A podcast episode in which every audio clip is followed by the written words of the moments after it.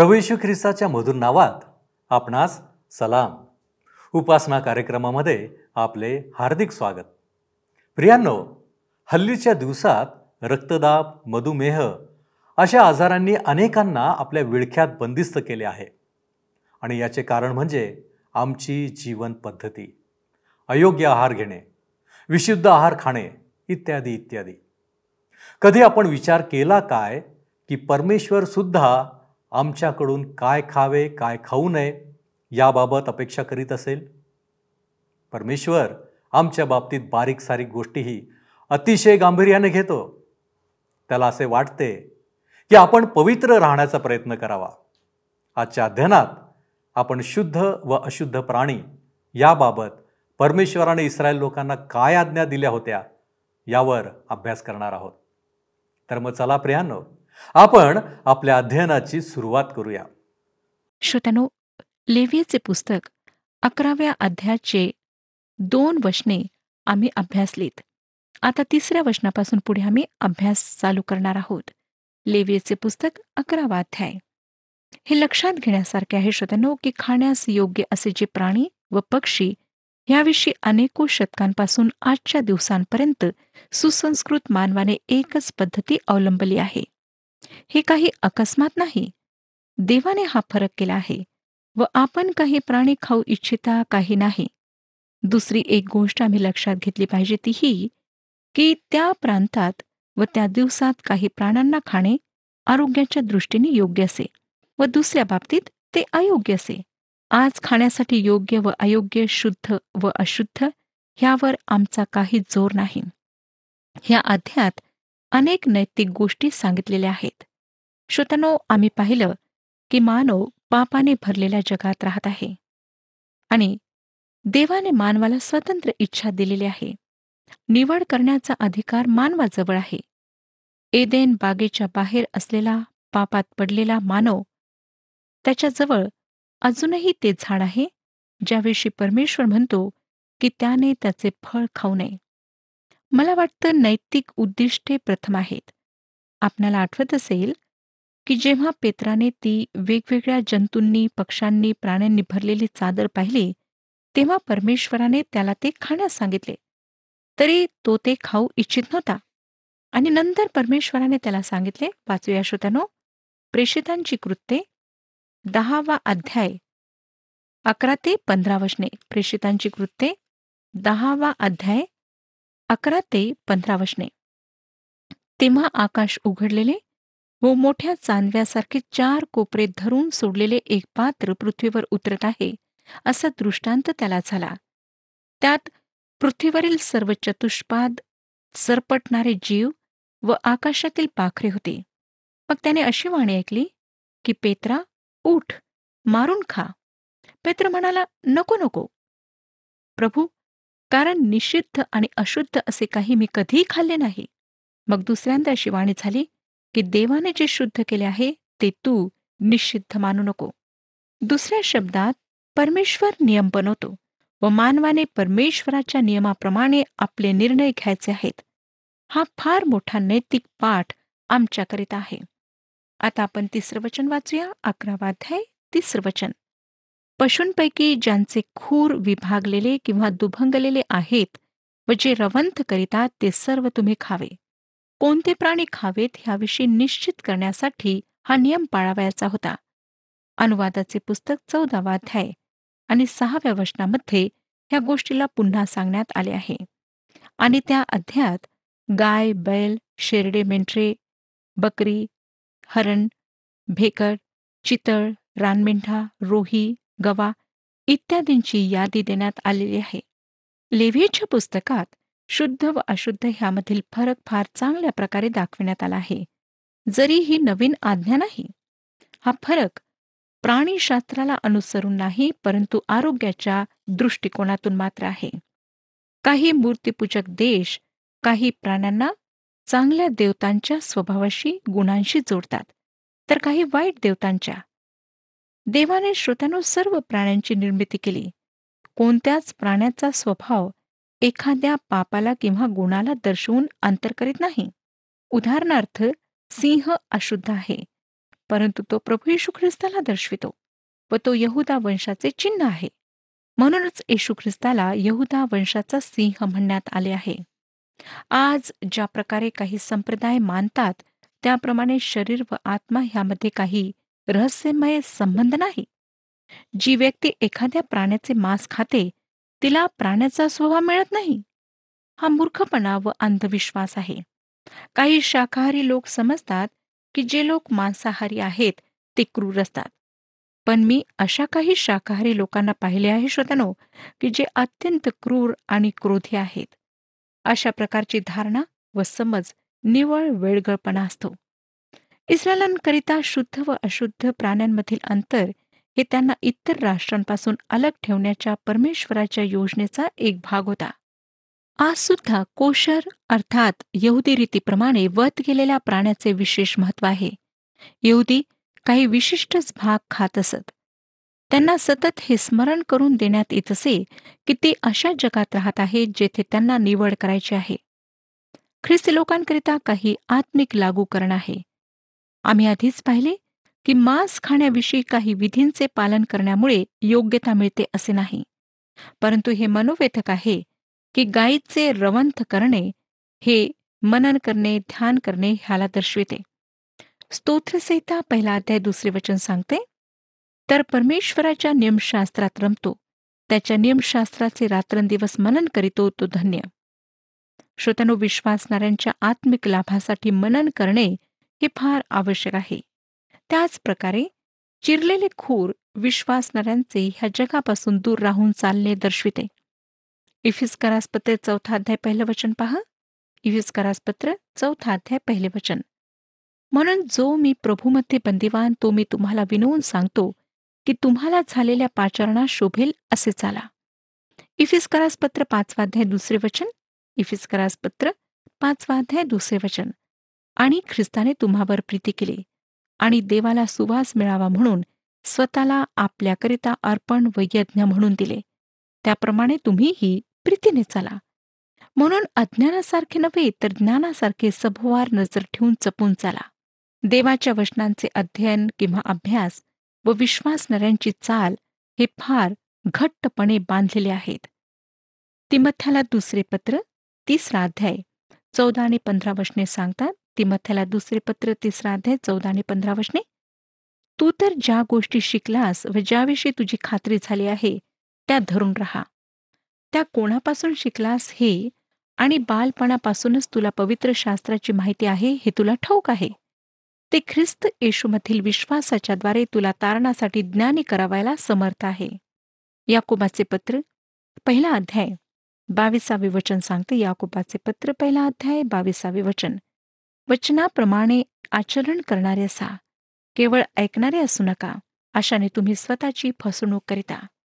माझ्या प्रिय श्रोतानो विश्वासणाऱ्यांची चाल ही देवाच्या वचनाशी बांधलेली आहे. जर आपण ह्या जगात चालत आहात तर आपणाला रवंथ करावेच लागेल. अर्थात परमेश्वराचे वचन वाचून त्यावर मनन करावेच लागेल. व आपणाला अलग राहून जे फक्त देवाचे वचनच निर्माण करू शकते ते जीवन चालावे लागेल.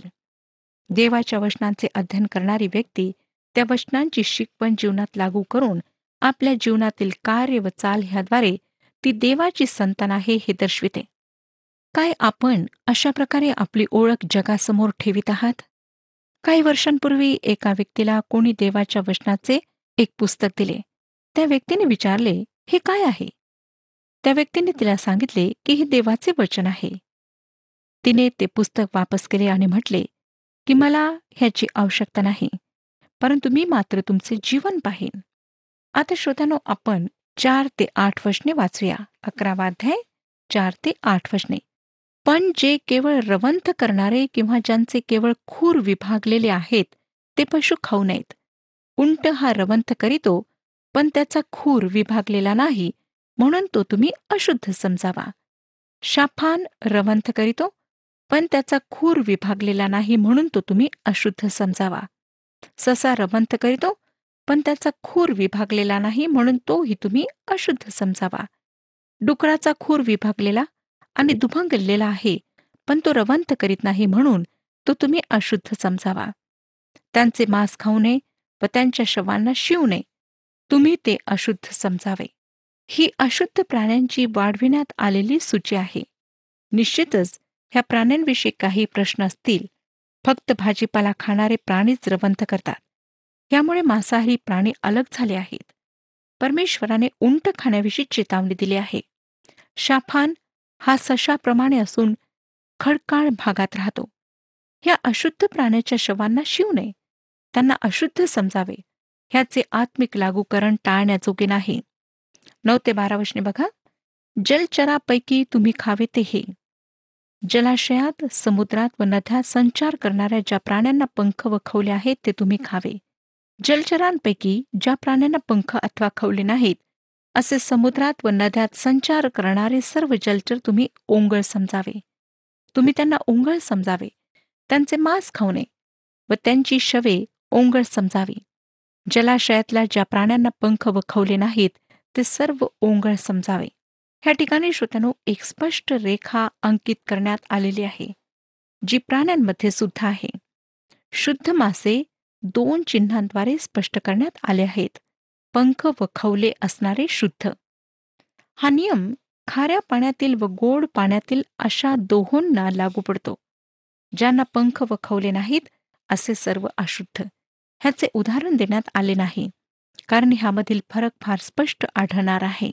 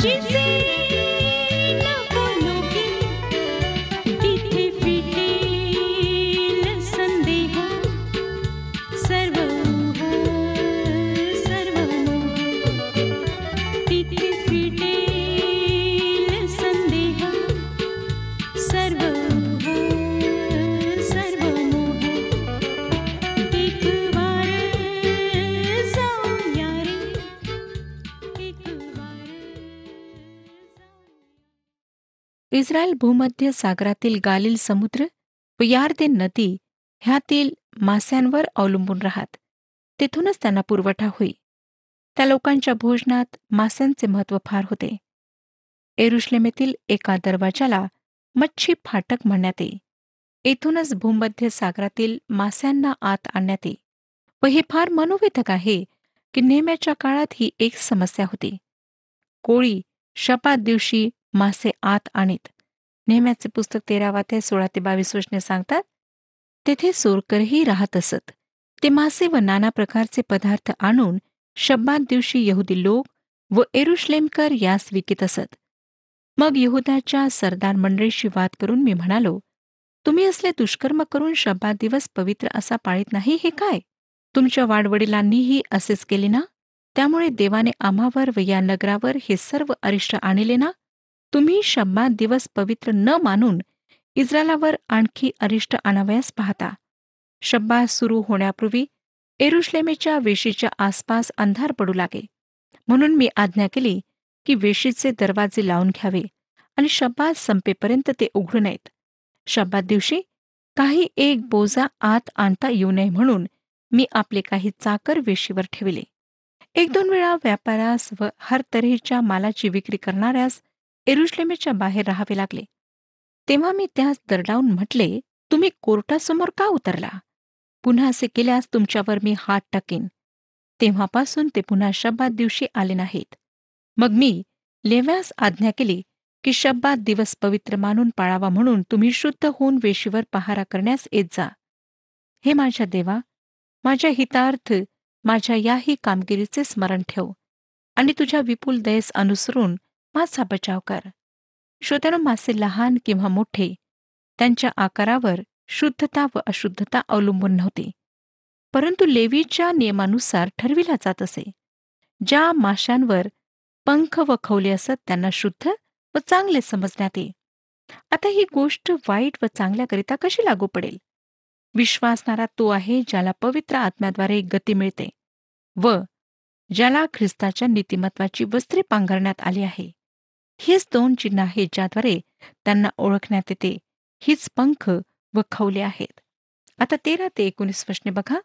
अकरावाध्याय तेरा ते एकोणीस वचने पक्ष्यांपैकी ओंगळ समजून खाऊ नयेत ते हे कारण ते ओंगळ आहेत. गरुड लोळणारा गीत कुरर घार निरनिराळ्या जातीचे ससाणे निरनिराळ्या जातीचे कावळे शहामृग गवळण कोकिळ निरनिराळ्या जातीचे बहिरी ससाणे पिंगळा करढोक मोठे घुबड पांढरे घुबड पानकोळी गिधाड करकोचा निरनिराळ्या जातीचे बगळे टिटवी आणि वाघूळ. पक्ष्यांच्या बाबतीत मास्याप्रमाणे प्राण्याप्रमाणे दृश्य चिन्ह नाही परंतु ते सर्व अशुद्ध आहेत. त्यांच्यापैकी बहुतेक सर्व प्राण्यांच्या मास्यांच्या शवावर व इतर पक्ष्यांच्या शवावर आपले भोजन प्राप्त करतात. पॅलेस्टाईनच्या अशुद्ध पक्ष्यांची नावे दिलेली आहेत. हा एक दुसरा मुद्दा आहे श्रोत्यानं जो हे प्रकट करतो की मोशीची पद्धती इस्रायल राष्ट्रासाठी आणि पॅलेस्टाईन देशातील विशिष्ट भागाकरिता होते. ह्यापैकी काही पक्ष्यांची नावे आम्हाला विचित्र वाटतात. आपण हे मांस खा किंवा नका खाऊ काहीच फरक पडत नाही. मांस आम्हाला परमेश्वराजवळ पोहोचू शकत नाही नाही मांस आम्हाला परमेश्वरापासून दूर नेऊ शकत नाही. खास मुद्दा हा आहे की ह्याद्वारे इस्रायलांना अंतर करण्यास शिकविण्यात आले होते. काय शुद्ध आहे व काय अशुद्ध आहे याविषयी त्यांना निर्णय घ्यायचा होता. आज आमच्याकरिता पाठ आहे की आम्हाला आमचे आचरण व आमचा व्यवसाय याविषयी निर्णय घ्यायचा आहे. ख्रिस्ताला स्वीकारायचे आहे वचनांचे अध्ययन करायचे आहे किंवा नाही देवाला संतोष होईल असे जीवन जगायचे आहे किंवा नाही. हा भाग एलियाच्या अनुभवावर प्रकाश टाकतो. त्याला कावळ्यांद्वारे भोजन पुरविण्यात आले ज्यांना अशुद्ध मानण्यात आले होते. एलियाने कावळ्यांना खाल्ले नाही पण कावळ्यांनी त्याला भोजन पुरवले. ज्याने प्रत्येक गोष्टीत देवाच्या आज्ञेचे पालन केले त्याच्यासाठी हा एक नम्र करणारा असा अनुभव होता. आता वीस ते तेवीस वचने बघा. अकरावाध्ये वीस ते तेवीस वचने जितके सपक्ष प्राणी चार पायांवर चालतात तितके तुम्ही ओंगळ समजावे.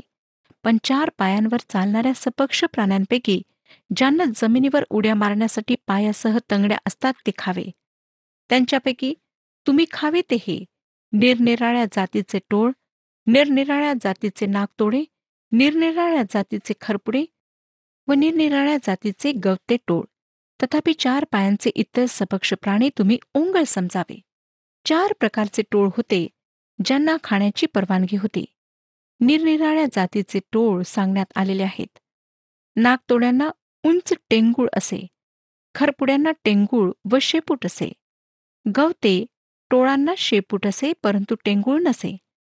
पुढे चोवीस ते अठ्ठावीस वशने बघा. त्यांच्यामुळे तुम्ही अशुद्ध व्हाल. जो कोणी त्यांच्या शवांना शिवेल तो संध्याकाळपर्यंत अशुद्ध राहावा. त्यांच्या शवाचा एखादा भाग जो कोणी उचलेल त्याने आपली वस्त्रे धुवून संध्याकाळपर्यंत अशुद्ध राहावे. ज्या पशूचे खूर विभागलेले असून दुभंगलेले नाहीत व जो रवंथ करीत नाही तो तुम्ही अशुद्ध समजावा. जो कोणी त्यांना शिवेल तो अशुद्ध समजावा. चार पायांवर चालणाऱ्या सर्व पशूंपैकी जे आपल्या पंजावर चालतात ते सर्व तुम्ही अशुद्ध समजावे. त्यांच्या शवांना जो कोणी शिवेल त्याने संध्याकाळपर्यंत अशुद्ध राहावे. जो त्यांची शवे उचलेल त्याने आपली वस्त्रे धुवून संध्याकाळपर्यंत अशुद्ध राहावे. ते प्राणी तुम्ही अशुद्ध समजावे. श्रोत्यानो त्यांना फक्त अशुद्ध प्राणी खाण्यासच मनाई नव्हती तर ह्या प्राण्यांच्या शवाला सुद्धा स्पर्श करण्यास मनाई होती. स्पर्श किंवा संबंधाद्वारे अशुद्ध होणे हे तत्व ह्या ठिकाणी मांडण्यात आले आहे. हे जीवनाचे एक फार मोठे तत्व आहे जे इस्रायल बंदिवासानंतर परतल्यानंतर पुन्हा सांगण्यात आले. हग्गईचे पुस्तक दुसरा अध्याय अकरा ते तेरा वशने सांगतात हग्गईचे पुस्तक दुसरा अध्याय अकरा ते तेरा वशने सेनाधीश परमेश्वर असे म्हणतो याचकास शास्त्रार्थ विचारा की कोणी समर्पित मांस आपल्या वस्त्राच्या पदरात घेऊन जात असता त्याच्या पदराचा भाकरीला कालवणाला द्राक्षरसाला तेलाला किंवा इतर कोणत्याही अन्नाला स्पर्श झाला तर ते पवित्र होईल काय? तेव्हा याचकांनी नाही असे उत्तर दिले. मग हागई म्हणाला प्रेताचा स्पर्श झाल्यामुळे कोणी अशुद्ध झालेला यापैकी कशासही शिवला तर ते अशुद्ध होईल ना? तेव्हा याचकांनी होईल असे उत्तर दिले. ह्या ठिकाणी श्रोत्यानं आमच्यासमोर फार महत्त्वाचे तत्व मांडण्यात आले आहे. स्वच्छता किंवा पवित्रता संबंधाद्वारे एकापासून दुसऱ्याकडे परिवर्तित होत नाही. ह्या उलट घाण पाप अपवित्रता हे संबंधाद्वारे एकापासून दुसऱ्याकडे संक्रमित होऊ शकतात. एक विश्वासणारी ख्रिस्ती व्यक्ती ह्या जगात मिसळून पापाशी खेळून दूषित न होता राहू शकत नाही. काही लोक हा दावा करतात की जर आपणाला पापामध्ये हरवलेल्या व्यक्तीपर्यंत पोहोचायचे असेल तर तिच्या पातळीवर जाऊन तिला जिंकावे लागेल. काय ते त्या प्रकारे हरवलेल्यांपर्यंत पोहोचू शकतात? नाही. ते स्वतः दूषित होतात व स्वतः त्या पापात पडतात. नवीन करार ह्या बाबतीत अगदी स्पष्ट आहे. यहुदाचे पत्र तेवीसावे वचन सांगते त्यांना अग्नीतून ओढून काढून त्यांचे तारण करा. आणि कित्येकांवर तर भीतभीत दया करा. मात्र देहाने डागळलेली त्यांची वस्त्रे द्वेष माना पापाशी मिळवणूक करणे मिसळणे एक भयंकर अशी चूक आहे. आम्हाला दूषित होण्याविषयी फार सावधान राहायचे आहे श्रोतानो. ह्या एका मोठ्या महान तत्वाचे स्मरण इस्रायलांना करून देण्यात आले. जेव्हा ते रस्त्यावरून जाताना एखाद्या मृत कुत्र्याला किंवा अस्वलाला पाहात त्याला त्याचे मृत शरीर किंवा कुठलाही एखादा भाग उचलून नेण्याची परवानगी नव्हती. हाड किंवा कातडी कुठल्याही उपयोगासाठी नेण्यास मनाई होती. अनअवधानाने किंवा चुकून त्याने जर अशुद्ध प्राण्याच्या शवाला स्पर्श केला तर त्याला सर्व कपडे धुवावे लागत असत व पूर्ण दिवसभर अशुद्ध राहावे लागत असे. हे आमच्यासाठी महान आत्मिक पाठ आहेत. एक ख्रिस्ती व्यक्ती ख्रिस्ताने केलेल्या सोडवणुकीद्वारे पवित्र केलेल्या व त्याच्या नीतिमत्वाच्या वस्त्रांनी पांघरेलेला आहे.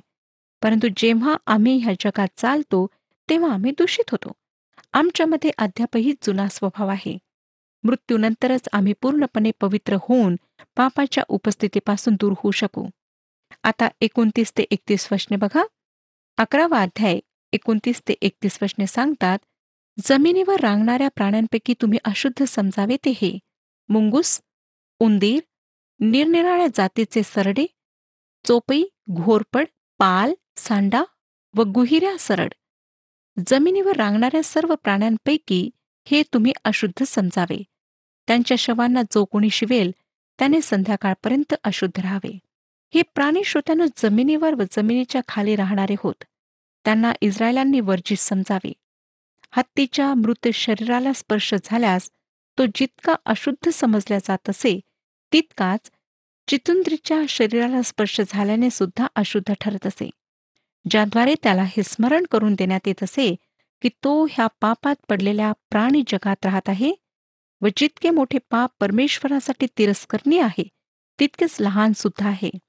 धुळीचा कण व तुळे दोन्ही परमेश्वरासाठी सारखेच आहेत. लहान पाप सुद्धा पाप आहे व त्याला टाळले पाहिजे.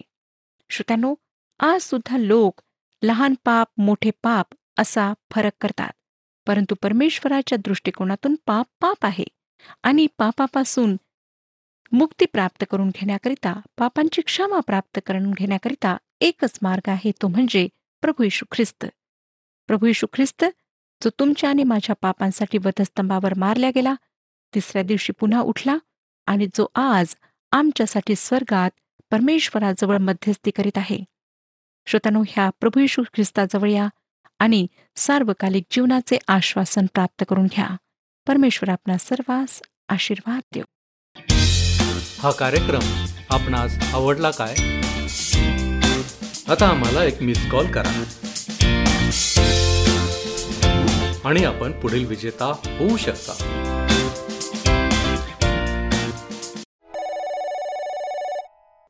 प्रियांनो माझी खात्री आहे की आजचे अध्ययन आपणा सर्वांस लाभदायक झाले असेल. आज आम्हाला पुष्कळशी माहिती मिळाली आहे. अशुद्धता ही केवळ अशुद्ध प्राणी खाल्ल्यानेच येते असे नव्हे तर त्यांच्या शवांना स्पर्श केल्यानेही येते हे आपल्याला आज समजून आले आहे. पेत्राचे पहिले पत्र पहिला अध्याय आणि सोळावे वचन म्हणते तुम्ही पवित्र असा कारण मी पवित्र आहे. होय प्रियांनो देवाची इच्छा हीच आहे की आम्ही पवित्र असावे. म्हणजेच पापाचा लवलेश आमच्यामध्ये नसावा. काय आपण या वचनाप्रमाणे कटिबद्ध आहात? आपण प्रार्थना करू. प्रभूजी आम्ही तुझे लेकर या नात्यानं तुझ्या चरणापाशी आलेलो आहोत. तुझं वचन आत्ताच जे आम्ही वाचलं प्रभूजी त्याच्यामध्ये म्हटलेलं आहे की जसा मी पवित्र आहे होय प्रभूजी. आम्ही हे ओळखलेलं आहे आम्ही हे जाणलेलं आहे की तू पवित्र पवित्र देव आहेस. आणि तुझी इच्छा तीच आहे की तुझ्या लेकरांनी देखील पवित्र असावं. होय प्रभूजी आज अनेक गोष्टी तू आम्हाला दाखविल्यास सांगितल्यास ज्याच्याद्वारे आम्ही अशुद्ध म्हणतो होय बापा आमचं आचरण आमचं खाणं पिणं आमची जीवन पद्धती यापैकी कशाच्याही द्वारे आमच्यामध्ये अशुद्धता येऊ नये ही तुझी इच्छा आहे. आणि म्हणून प्रभूजी तुझी लेकरं या नात्यानं या जगामध्ये जगत असताना प्रभूजी तू आम्हाला सहाय्य कर योग्य मार्गांवरती चालण्यासाठी. आणि म्हणून आम्ही प्रत्येकजण लीन होतो नम्र होतो नतमस्तक होतो आणि तुझ्या चरणापाशी येतो. तू आमचा स्वीकार कर. येशू ख्रिस्त आमचा प्रभू याच्याद्वारे ही विनंती केली आहे म्हणून तू ऐक. आमेन. आपली पापे पदरी घ्या आणि पापापासून दूर राहा. प्रभू आपणास मार्गदर्शन करो.